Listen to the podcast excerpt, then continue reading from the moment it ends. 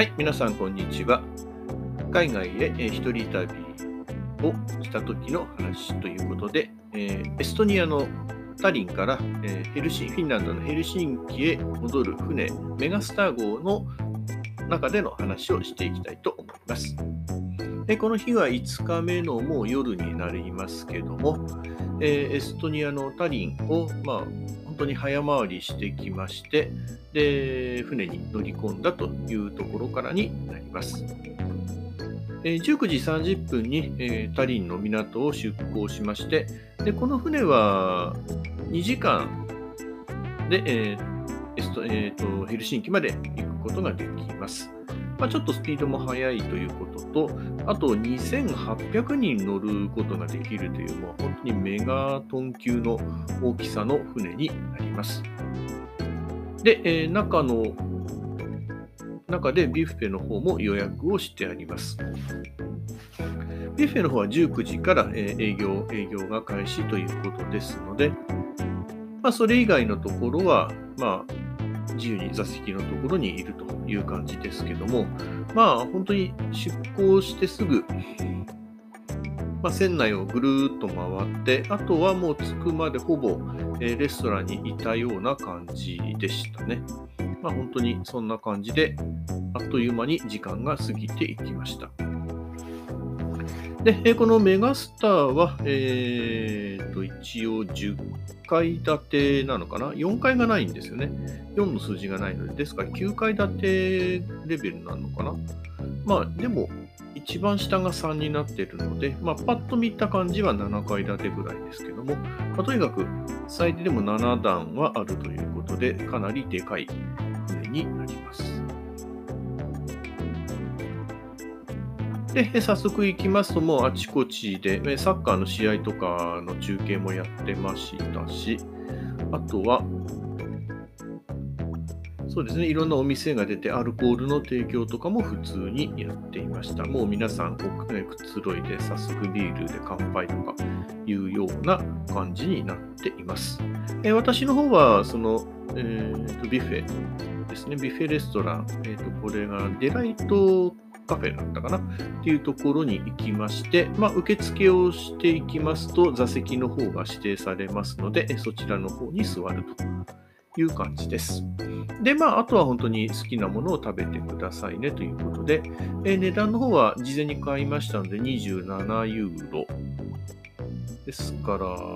まあ、4000円ちょっと切るくらいかな。そのぐらいです。で、ただこの中にアルコールとしてはビールとかワインとかのがもう込み、込み込みになってます。まあ、ブランドが違うものは別料金なのだと思うんですけども、一応普通に出てくるのはもう自由、まあ、ドリンクフリーということになっています。えー食事の内容は本当にステーキか魚料理とか野菜の料理とかあとはもうフルーツデザート飲み物に至るまで本当にしっかりしていますまあ夜行の船とかでも使われるぐらいだと確かそんな感じだったと思いますので非常にしっかりしてますでまあ本当にま海産、海鮮物を中心にたくさん食べましたね。エビやら、貝とか、なんかそういったものがいろいろありますですね。もう今写真を見ながら喋ってるんですけども、まあ、もちろん野菜とかも普通、あの、忘れずに取ったりしていきました。で、まあ、えこのレストラン、雰囲気もすごく落ち着いた感じで、え照明もなんかすごくいい感じですね。建物のセンスがなんかすごくいいかなと思います。まあ、ただ、雰囲気は良かったんですけども、えどっかの、まあ、い言ってみれば団体修学旅行みたいな感じの子たち、あ、えー多分スポーツかなんかができたのかな？できて、それで帰る子供たちが結構いたので、ちょっとそこがうるさい感じはありました。で、え食事、まあ、この時は本当にアルコールにも手を出して、いい具合に酔いながら、えーずっと過ごしていきました。で、えー、あっという間ですね。ですから21時40分にはもう船を降りて、えー、ヘルシンキのトラム乗り場のところまで行ってます。で、ヘトラムがちょっとなかなか来なくて、あれだなと思ってたんですけども、えー、まあ、